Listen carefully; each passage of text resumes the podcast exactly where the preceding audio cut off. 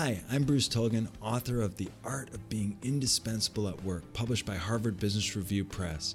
And this is The Indispensables, a podcast featuring conversations with real go to people who stand the test of time in the real world of work.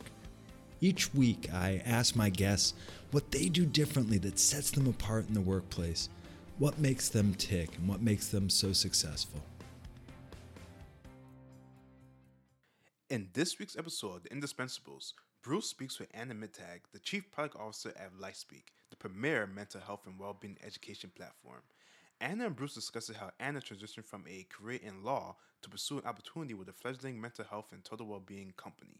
They also discuss how her unique life experiences has helped drive LifeSpeak's evolution, along with how her empathetic leadership style has empowered employees throughout the entire organization. Welcome to the Indispensables. Today I have Anna Mittag. She is the Chief Product Officer at LifeSpeak, the premier mental health and well-being education platform. Uh, wait till you meet her. So, uh, uh, Anna, uh, welcome to the Indispensables. Thank you. It's a pleasure to be here. Uh, well, we're so glad to have you. And uh, um, so, tell us your story. How, how, did you go from being a lawyer to being focused on uh, mental health and well-being education? Uh, I'll be happy to tell you the story, and I, I would say it's a bit of a it's a mixture of uh, personal and uh, professional um, threads that that that go through that story, um, but uh, sort of a lifelong uh, goal of mine was to to go into law. I actually ran across an old high school diary of mine not too long ago and in it I talk about wanting to become a lawyer and I didn't really know what that meant. I just knew that I liked to read a lot of books and I figured that was the right way to do it. Um, and so and so I, I, followed that path and it was a long path. Um, I actually uh, was born and brought up in uh, Montreal, Quebec, Canada. Um, we have uh, sort of two different legal systems here. Um, and so uh, the schooling for being in law was uh, a lot longer than it normally would. So uh, took a long time. Spent a lot of time working towards that goal, and finally, uh, and finally got there. Of course, because it took such a long time, um, by the time I did get there and I was practicing and sort of well ensconced in my career, uh, at least the beginning of the career, it coincided with that sort of personal uh, period in my life where I started to have kids. And so um, after my uh, first son was born, and here in Canada, we have quite a long maternity period, so I was off for a year. Um, and uh, when I went to go back to work, I sort of asked about the possibility of working part time, at least to begin with, and uh, it wasn't available to me. Uh, and I just made a decision in the moment that, you know what, I only have this kid once. I want to have another one. I'm going to stay home. So I actually stayed home uh, with my uh, kids for about four years. Um, and then by the time my youngest was approaching one, uh, I started to look around for work in law. And what I was looking for was work in law that wasn't going to consume me entirely and require me to outsource, you know, the raising of my children and uh, I wasn't really finding anything. Um, and so, in what was to become one of those sort of serendipitous moments, um, a woman that I had been to law school with uh, was attending a workshop at her law firm in Toronto. Um, and it was a workshop that was given by a company that was then known as Mothering and More. And it was a workshop on parenting uh, a, an expert had been brought in. Uh, this expert sort of talked about parenting young children for a while, and then there was a Q and A session. And after the workshop, uh, my my my acquaintance, my friend, went up to the guy who had uh, sort of organized it and was talking to him about it. And it turns out that this was uh, Michael Held, who is the founder and CEO of LifeSpeak. And during the conversation, he mentioned that they were looking for somebody on the ground in Montreal to start the program there. We needed people on the ground at the beginning of uh, our uh, our existence because we did live workshops back then. She put us in touch with one another. Uh, I flew to Toronto. He met me at the airport, and it was kind of like a, a, a meeting of the minds. it, you know, immediately, I can remember so vividly standing in the airport and saying hi to him. Um, and for some reason, and I don't know why to this day, after we'd sort of said our hellos, I said to him, Your family isn't by any chance South African, is it? And he said, Yeah. Uh, how'd you know? Because he doesn't have a trace of an accent or anything. And I don't know how I knew. My family is. It played that that fact plays an important part in who I am in my career, and I hope to chat about that a little bit more later. Um, but we immediately had these sort of various points of intersection law, South African background, and so on. Um, and uh, I kind of didn't really look back. Um, you know, what he was offering was the opportunity to do something on my own, at my own pace, complete trust in me, build something from the ground up. I could organize my life however I wanted to organize it, um, and it uh, it just it just was an imme- immediate appeal to me. Um, I so, loved, so it sounds yeah. like that that was so far ahead of their time, right? I mean, that's Mhm. what you what you're saying is so 2022, uh, but this was back in like 2005, right? Two, yeah, exactly. 2005. That's exactly right. So, uh, a little bit of background on Michael. I mean, he also uh, sort of law, uh, uh, MBA, uh, was uh, working at a um, consultancy firm and he people would come into his office all the time talking about how they couldn't go on they had to leave they were burnt out why can everybody else deal with all the stress of life and work and they can't and why are they such a loser and why can't they manage it um, and literally from having those conversations over and over again he started to think about well what could i do that would show people that in fact they're not alone, that everybody is struggling the same way, show them that, and at the same time recognize that it's not like work is going away or is going to get any easier. But maybe if I give them something that makes some things just a little bit easier, that will help. Um, and so that's how LifeSpeak was born. And it was like, you know, like I said, uh, it started out with bringing in sort of subject matter experts into our clients' uh, offices. Uh, and it'd be like 40 people sitting around a table uh, who ha- all had teenagers, who all had aging parents, or what have you, and then they would listen to this uh, expert giving you know information and advice on how to go about dealing with those challenges and then also get to put up their hands at the end ask their own questions see that other people are asking similar questions that was literally the the birth of lifespeak and you know our the, the fundamental principles upon which the company is built haven't changed at all. It's education, which gives people agency, right? Gives them agency to make the changes that they need to make in their lives. Um, yeah, and it, I mean, what's in is it's striking to me because uh, the path that took you uh, to being a mental health and well-being education executive mhm. uh, was your own uh, concerns about your own well-being and the well-being of your children Yep. or at that time your chilled and uh, right yeah, no, I had two of them by the time I met Mike. And you're absolutely right. I mean, I can remember distinctly being at the law firm, and, you know, I was a lo- younger lawyer, and I would look around at the what we called the corner office partners, and they often had spouses or partners themselves who were in equally high powered jobs. And they were stressed to the max and they were like i said literally outsourcing the living of their lives right? The raising of their children the cooking of the meals the this that and the other thing. I have a very distinct memory of a, a lawyer i was very close with um, and he had you know it was after the the holiday break the christmas break and he came back to work and he said you know this morning when i was leaving for work because he'd been home for a while for the holidays uh, his son, who I think was about three at the time, found a hammer and threw it through the glass front door, smashed the door, because he knew, he understood in his three year old mind that life was going to go back to the way it was normally, where he didn't see his dad and didn't get to spend all that time with his dad and his mom because they were going back to work. And this guy who was, you know, uh, he was very shaken by that.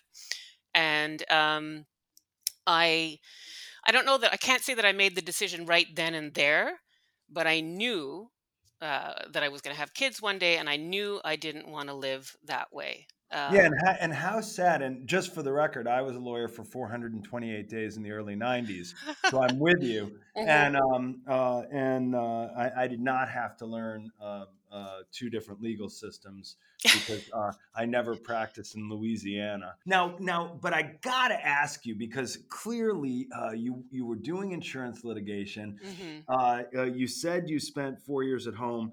Um, and but but but somewhere in there Mm-hmm. You you were inside uh, in in house counsel for Cirque du Soleil. Tell about that. Yeah, yeah, yeah. It was pretty cool.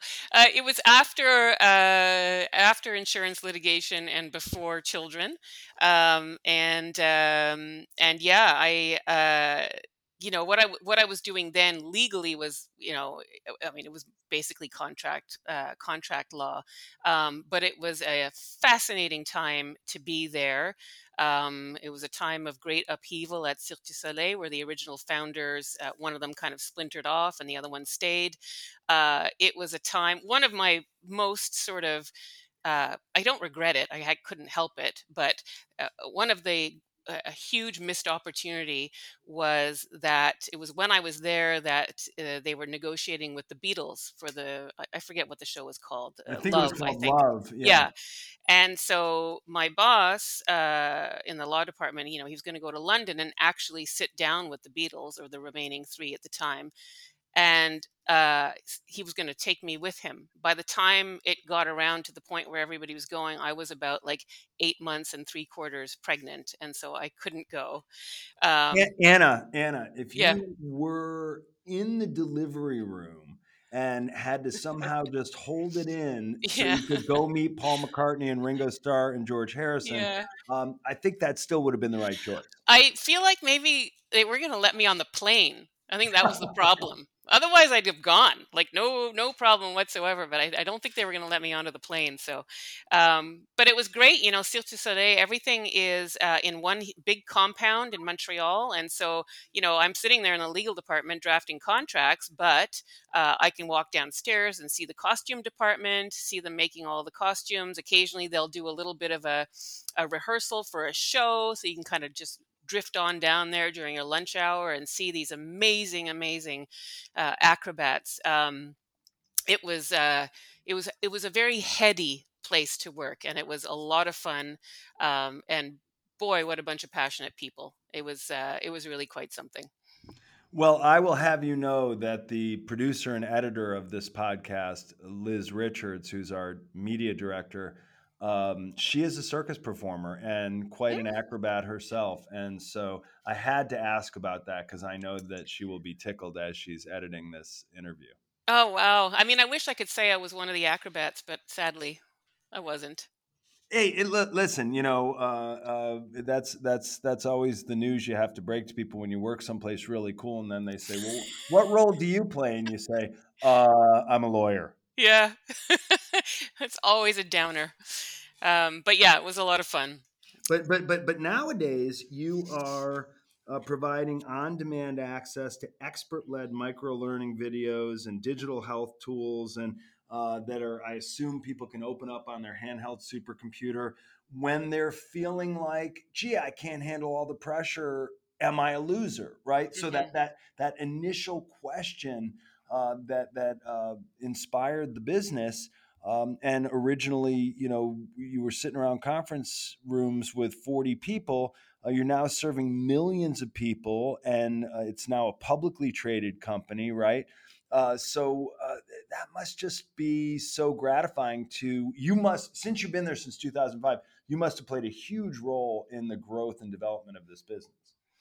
Yeah, yeah, for sure. It's uh it's my it's my other baby. Um and uh you know it's it's hugely gratifying and uh, you know i do all kinds of stuff now and i've done all kinds of stuff over the years you know there were many years when we were just you know four six eight people um, uh, you know the one constant has been uh, my ceo michael held um, he is uh, somebody i always i always talk about having sort of a constellation in my brain there's sort of like pinpoints of of of or like starlight or whatever of the, the the people who are the touchstones in your life um, and michael is is absolutely one of them. He's not only uh, a colleague but a very very dear friend as well at this point and he and i um, have always been just incredibly well aligned on what it is we want to do and uh, and that is to make sure people feel like they're not alone like they can they have access to really really top quality information because they deserve it um, and and also you know i i always feel like i trust in our end users you know there are a lot of well-being um, sort of products out there that are quite prescriptive you know like take 10,000 steps a day or do this or log that um, and the, the lifespeak sort of model is here is this selection of content for you um, you know we know that you're going to find what you need to find and use it the way you want to use it so that it's a kind of an active and not a passive process. They're not just watching videos they're uh, they're you know i talk about consuming them and i feel like you know people are uh, people are best at knowing what they can and need to do for themselves and giving them the the tools and the agency to do that is the best thing that we can possibly do. And on the sort of the content side of things that you know the, the content side of things i mean i work with amazing people on the content team but one thing that has been so so important to me and something that i'm really really proud of is that we have never shied away from topics um, that are difficult or sensitive or touchy uh, you know we have content around suicide we have content around sexual violence content on addiction on um, you know on, on depression on uh, parenting while depressed the, you know really the kind of things that if people are suffering in that arena then I want to make sure that we have something for them because it, it, you can't really find it in a whole bunch of different places. You can find nutrition information anywhere, and we have that as well, of course. We like to have a one stop shop. Um, but some of this other stuff, particularly when we were starting out, it's a little more ubiquitous and easily found today, but particularly when we were starting out, it was almost taboo uh, to talk about. So uh, we've always sort of pushed the envelope uh, where that's concerned. And I think that that's been something um, really vital uh, to our success because an organization, let's say it's a, a, an employer that's a client, they know that you know people could be suffering but you know it's it's not clear to them well how do i go about saying by the way if anybody is thinking about suicide, uh, you know, this is what you can or should do. You know, it's much easier to have kind of a third party come in and do that sort of impartially. And we had that kind of content way before uh, a lot of other kind of well-being services did. Um, and that's that's something that's been really important to me. And I think is, I mean, partly born out of. Um, and I'm I'm segueing here, uh, Bruce, into I think some of the stuff that you were going to maybe talk ask me about later. So can I just go for it? Absolutely. Okay. So this kind of um, dedication to uh, pushing the envelope content wise i'm going to sort of bring it back to that meeting at the airport with michael when i asked him if uh, his family was south african because my parents are south african. They were born and brought up there. They left and came to canada in 1967 uh, they left because they were very politically active uh, in an anti apartheid um, way. They lived in apartheid South Africa. Uh, they did not want to bring children into an apartheid South Africa um, and felt that if they were going to continue doing the work that they had been doing there, they just wouldn't have been able to. They probably ended up in prison eventually. Um, and so they came uh, for various reasons to Montreal, Quebec, Canada where it snows most of the year. so that was quite a shock.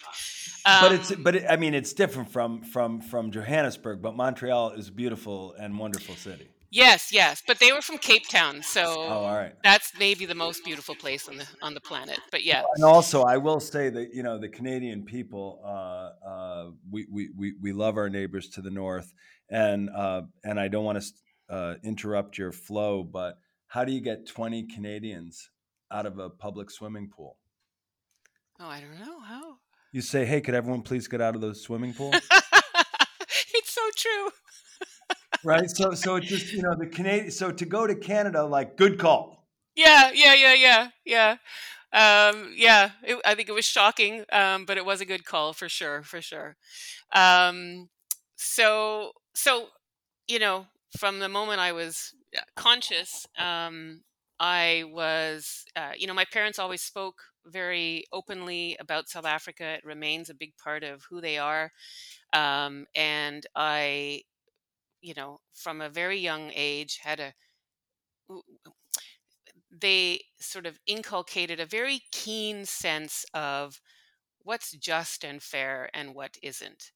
Um, very very keen um, and it was it, it it was part of our everyday i mean my mother went on to do work in canada that was similar in nature um, always about uh, you know helping other people in the in the work that she did. It was particularly women and uh, founding and organizing women's shelters and so on um, but that was the most important thing in my household. And it was interesting because i uh, they moved to montreal quebec and of course they they were anglophone english speaking. So i and my sister grew up as Anglophones in Quebec. Now, Quebec is a province where the majority of the people here speak French. Um, most people are bilingual. Uh, obviously, I'm bilingual. I worked in French for uh, much of my uh, professional life. Uh, I went to school in French. Um, and when I was younger, um, the way I thought about the language tension in Quebec was through a sort of South African lens. Um, we know that historically, uh, the F- French Canadians and Quebec did not have the same opportunity. Uh, you know, they, they you know, along came the Quiet Revolution that was necessary uh, to kind of reclaim the province. Um, and so I grew up sort of almost feeling a bit like an apologist for the fact that I was Anglophone because this uh, French Canadian sort of renaissance was was such an important thing. Um, and then as I got older and did everything that I was supposed to do, you know, went to school in French, practiced law in French, you know, produced bilingual children, and it's just it's just never enough. And I now kind of find myself it's not in any way shape or form comparable in degree to what a uh, a, a, black South African lived and experienced in apartheid South Africa, but I am a minority where I live now and a woman on top of it.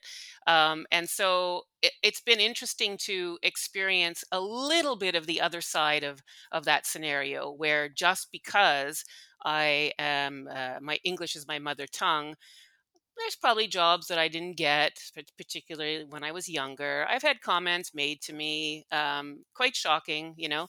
Uh, so I've sort of lived both sides of that. Um, but, but, you were starting to say that you, um, you and Michael had this in common, uh, yeah. this, this, background, and somehow uh, I have have a sense that there's more to that story. Um, yeah, well, I mean, I think for me, it's really about how uh, my my background and my parents' background has informed the way I think about the world and other people in it.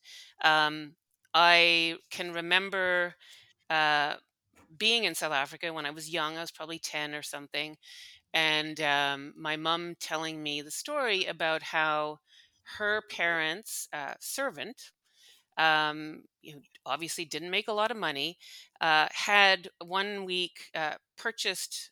Uh, it was it was um I don't know if it was a picture. It was something in a frame that she hung up in her room, and my mom's mom, being just like oh, can't believe she spent her money on on something frivolous like that you know like she needs to feed her family she's not making enough money how could she spend it on a, a frame a picture frame to hang on her wall uh, and my mom saying to me uh, just because you're poor it doesn't mean that you don't want nice things and you don't want to hang a nice thing on your wall and that you know you're not a fully formed human being with the same desires uh, as as anybody else. You just have a slightly different set of means, or or, or a big difference, a, a very large uh, sort of means, and that is something that really really struck me at the time because my 10 year old brain before she got to the part about explaining how you know poor people want something pretty as well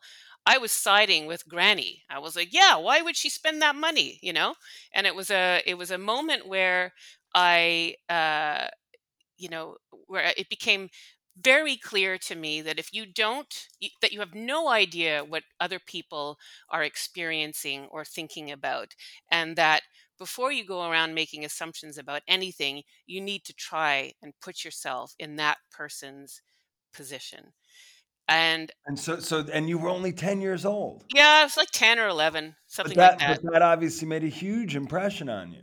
It did it made an enormous impression on me and of course there are many other examples of that uh, in the time that i did spend in in south africa but i think i probably uh, you know i don't know if i had that sort of capability inherent in me to begin with or whether i just started honing it from that time on.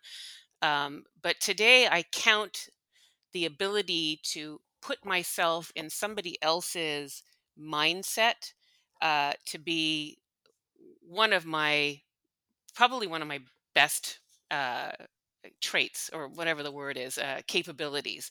Um, it's something that i that i'm proud of and that i do every single day many many many times a day and i think that that ability has informed uh, that technique has informed LifeSpeak and what we have done with it and and and where it's going.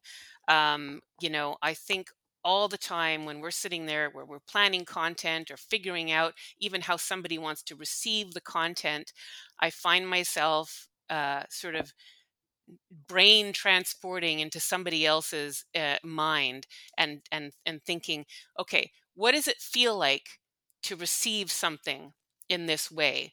Would it be better if I received it X way or or Y way? And if uh, if the information I'm getting uh, takes a long time to get going, uh, you know, am I going to get turned off, or do I want to get straight into the meat of the matter? I mean, there's all kinds of ways in which I in which I do this, uh, and I do it uh, I do it sort of professionally where my work is concerned, and I also do it where kind of leadership and and management is concerned as well and and i think it's like i, I don't i don't like saying that i have a superpower but if i had to pick a superpower um, that's uh, that's what i would pick. And i really think it was um, you know it comes from my background and what my parents taught me and and and those experiences when i was very young. And that's and and and that perspective uh, has helped you drive LifeSpeak's evolution and globalization, but it also sounds like and, and growth. And I mean, mm-hmm. after all, now it's a publicly traded company. Uh, it's it's really come a long way in in, in the 17 years you've been there.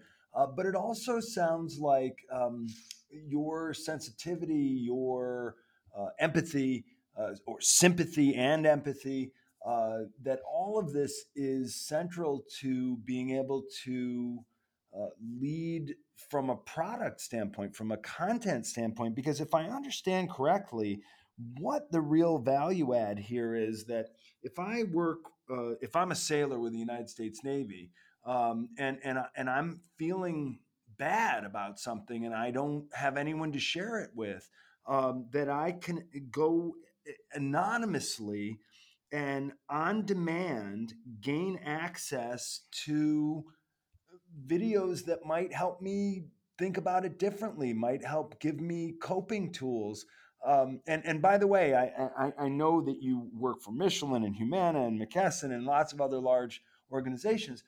Um, and and I think that what probably what's allowed you to grow is that you don't just uh, approach folks retail, but that this is a service that companies can provide for their employees, uh, and and it's anonymous, it's on demand. Uh, I have a special soft spot uh, in my heart for people who serve in the United States Armed Forces, and you mentioned suicide earlier. Uh, so you know, I'm thinking there could be a huge amount of value add here for young sailors, airmen, Marines, uh, and soldiers uh, but but for anyone, I mean, gosh, during the last two years of the pandemic, everyone has been turned upside down and inside out. Your services must be adding so much uh, value for folks. Yeah, I mean, I I, I hope so, and I think we are. And that you know, that was very. Um, you know the way you just described it is is very much on point um, you know i think about that sailor, uh, you know, or somebody in the Coast Guard. Uh, we did work with the Coast Guard uh, quite a quite a few years ago, actually. Um, but uh, that person can pick up their phone and you know put in a search term, uh, you know, whatever depression or whatever and we'll eventually come across a module that's a, or, or, a series of videos about men and mental health for example men and depression men and suicide um, and um, and it's in that moment that that person feels heard okay or or or or seen that's i think that's all i think that's the the most basic human need and desire is to be seen and heard uh, for who you are. Uh, they see, you know, they go in there, they see that. They don't have to give their name or their email address or create a profile or anything like that. It's immediate. Click it and watch it. And when we work with our experts, we're very, very clear. Yeah, we want you to give a lot of information, but anybody who watches this module has to leave with at least one implementable practical you know tip or strategy um, and we try to be really really practical so just to keep going with with suicide as the example we have a 42 second video on our platform. I mean many of them are in the four to five minute mark. We have some much shorter more focused ones which people like to consume kind of in the moment. And that video is called uh, what do i say if i'm worried somebody is at risk for suicide? And in that video, in 42 seconds, this leading expert literally gives you the words to say what you can say to somebody that you're worried about. Like, you don't, it's not just even generally like, oh, well, you could talk about this, you could talk about that. She says the sentences, and you can just take that immediately and go and use it if that's what you want to use. Um, and so that practicality and that anonymity, you're not giving away anything uh, of yourself you're you're you're taking it for yourself is vital to the program and it's also we you know it's like sharing a youtube video you can just share it with somebody uh, you know in your family or it doesn't even have to be in your family you can share uh, content with anybody anywhere because we believe you know very strongly that well-being and health like it doesn't begin and end with an individual it actually encompasses that person's circle and that's all intertwined um, so you hit, you hit the nail on the head there, and we, uh, you know, we do it. Um, we do it through employers.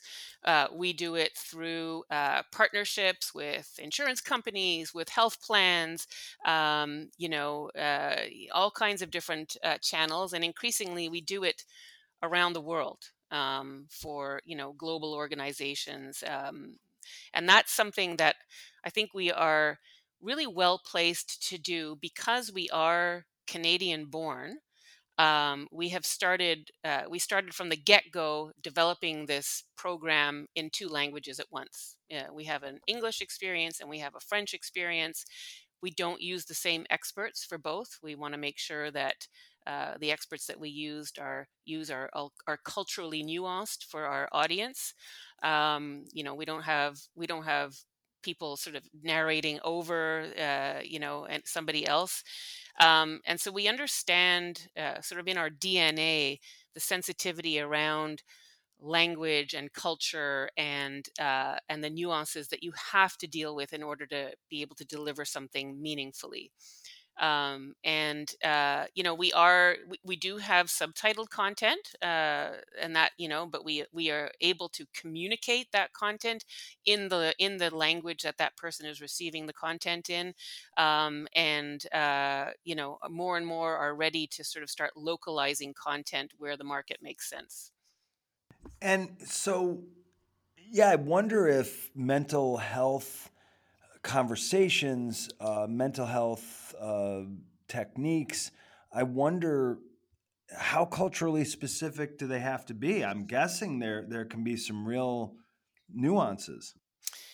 Yeah, I mean, we, you know, we have sort of a subset of our content that we feel uh, is globally relevant, and a lot, you know, so we, for example, we have content around financial health that gets into you know some of the specifics so that's you know that works in in in north america we don't try to use that elsewhere.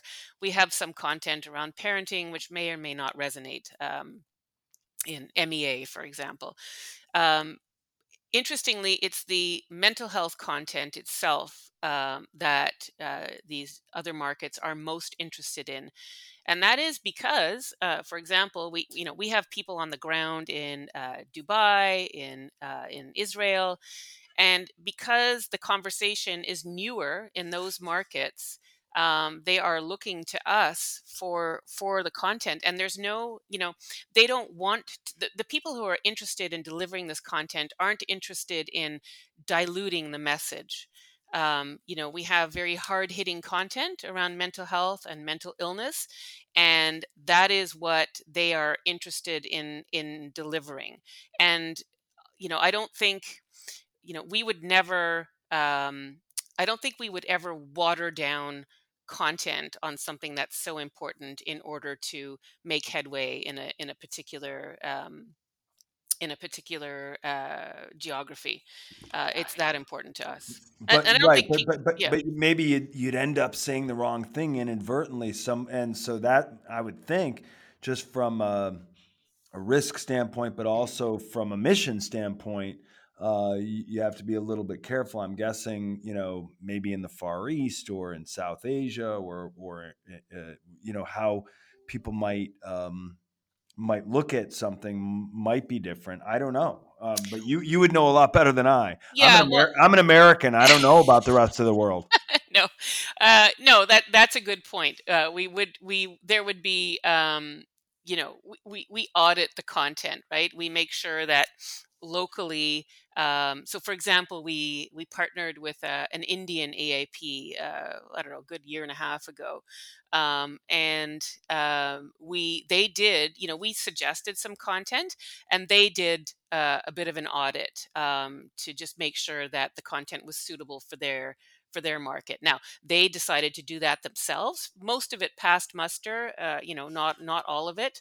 Um, certainly, if we were going to be moving a little more fulsomely into a market, we would make sure that we had that ability in house in order to do that kind of audit. So no, we're not we're not we're not being completely indelicate and just shoving things down people's throats.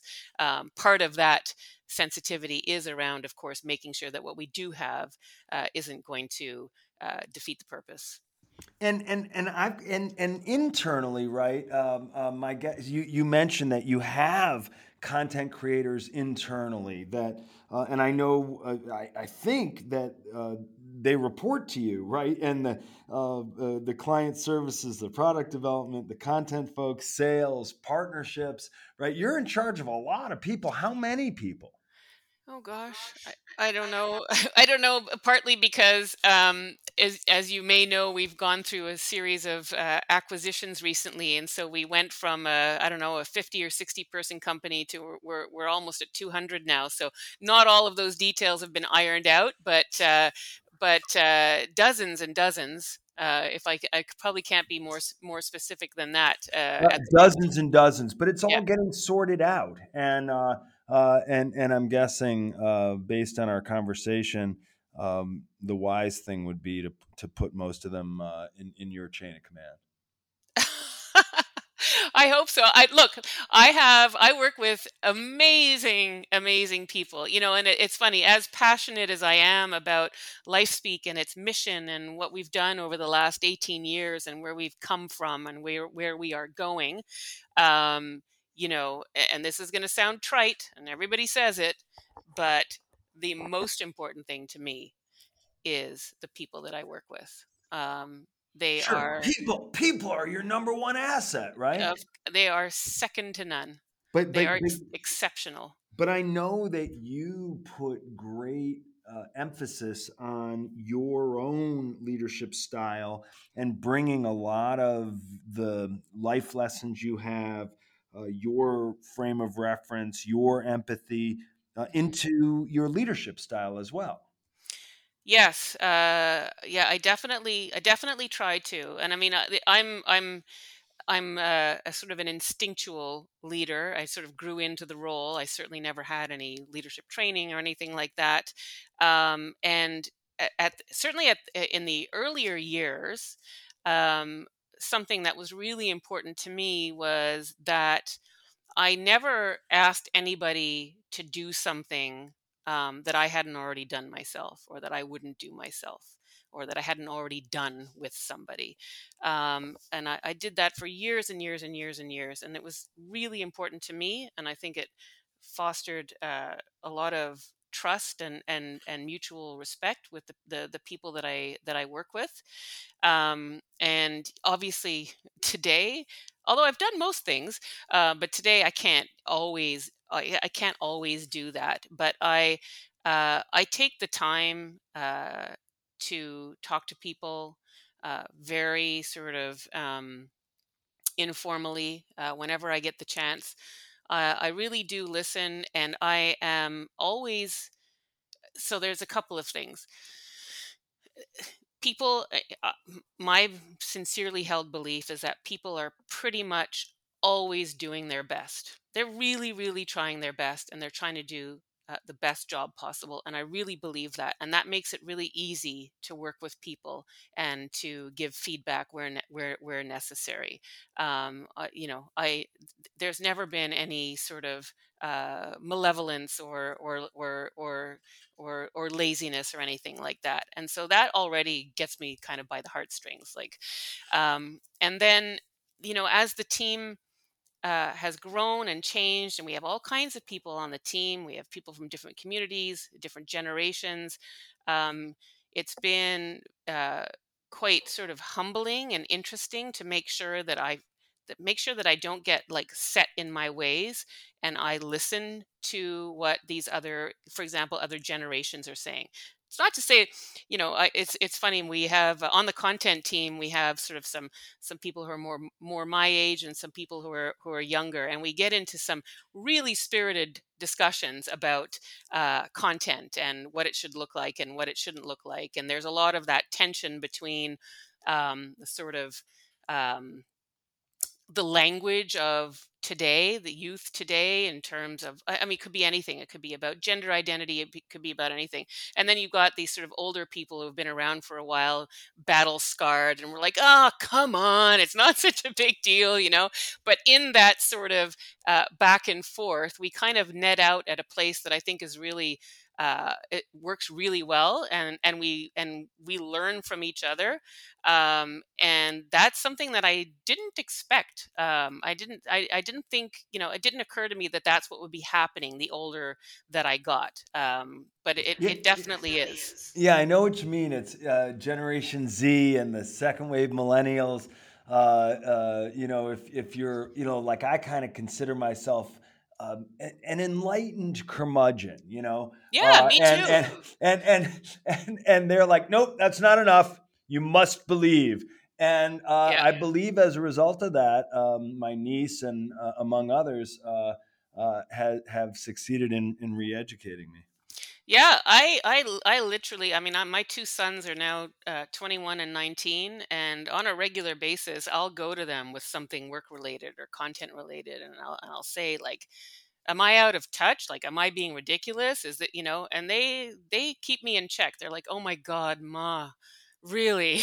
you know, uh, and I, I value their opinion. Um, and uh, let's say half the time they're right, and the other half of the time, experience wins out. Yeah, I mean, experience is, is super valuable, but uh, but but but one of the things I, I love about the mindset of the emerging generation is, um, you know, they are uh, pretty intolerant of intolerance, and that alone is worth learning from.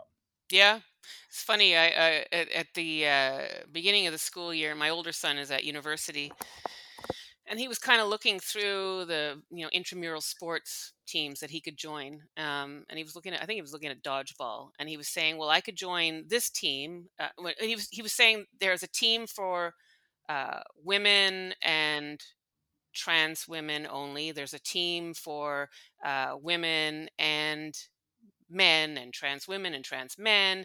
Um, there were there were a whole bunch of sort of different teams that uh, you know invited different kinds of people to join it, but there was no team for uh, like a men only team, even though there was a women only team. And my son is, you know, he's like six three. He's, you know, very athletic, very strong. And I said, well, Sam, like that kind of sucks. Like, you know, no matter what team you you join, you're going to have to hold back because you don't, you know, you're not going to want to hurt somebody because you're so big. And he's like, well, you know, mom, um, I'm a young white male, and, you know, for centuries and centuries, I had it really good and other people didn't. And he's like, I don't really mind now if I have to join a team that's not men only. I was like, I was all head up, you know, but right, he was, right. he was like, he was like, it's fine, mom, like relax. This is this, the time for this has come. So and, quite- and, and, and, and, you know, it's amazing, uh, the understanding of the macro picture and the role individuals can play in a micro picture. Uh, obviously you've, ch- you've, you have uh, taught your children well, and it sounds like they are returning the favor. Uh, but um, but but but you know, it's um, I, am not surprised given uh, where you're coming from, your commitment to mission, the way you talk about the mission, the way you talk about your story, the way you talk about your work. I'm I'm not surprised that you your children are are enlightened, and they're not even curmudgeons. No, not yet. One day, I hope they. I hope they will be. They'll, um, they'll get there. Yeah, they'll get there. No, look, I mean, you know, every uh, every single person out there is a fully formed human being with pressures and uh, hopes and desires and challenges and and and grief and you know um, every single person and i try to consciously remind myself of that, you know, many, many, many times a day. Uh, I don't know of any other way to make sure that both as a leader and as a as a chief product officer, I don't know of I don't know of a better way to make sure that I'm doing the best that I can. Anna Mittag, LifeSpeak, thank you for being a guest on the Indispensables thank you so much for allowing me to be a guest. Oh, it was great. Thank you so much. Next week on Indispensables, Bruce will be joined by Ben Oden, a published author, leadership development trainer, speaker, and host of the Why Lead Others podcast. They will be discussing the value of viewing your life and career as a process versus having a binary finite approach of wins and losses.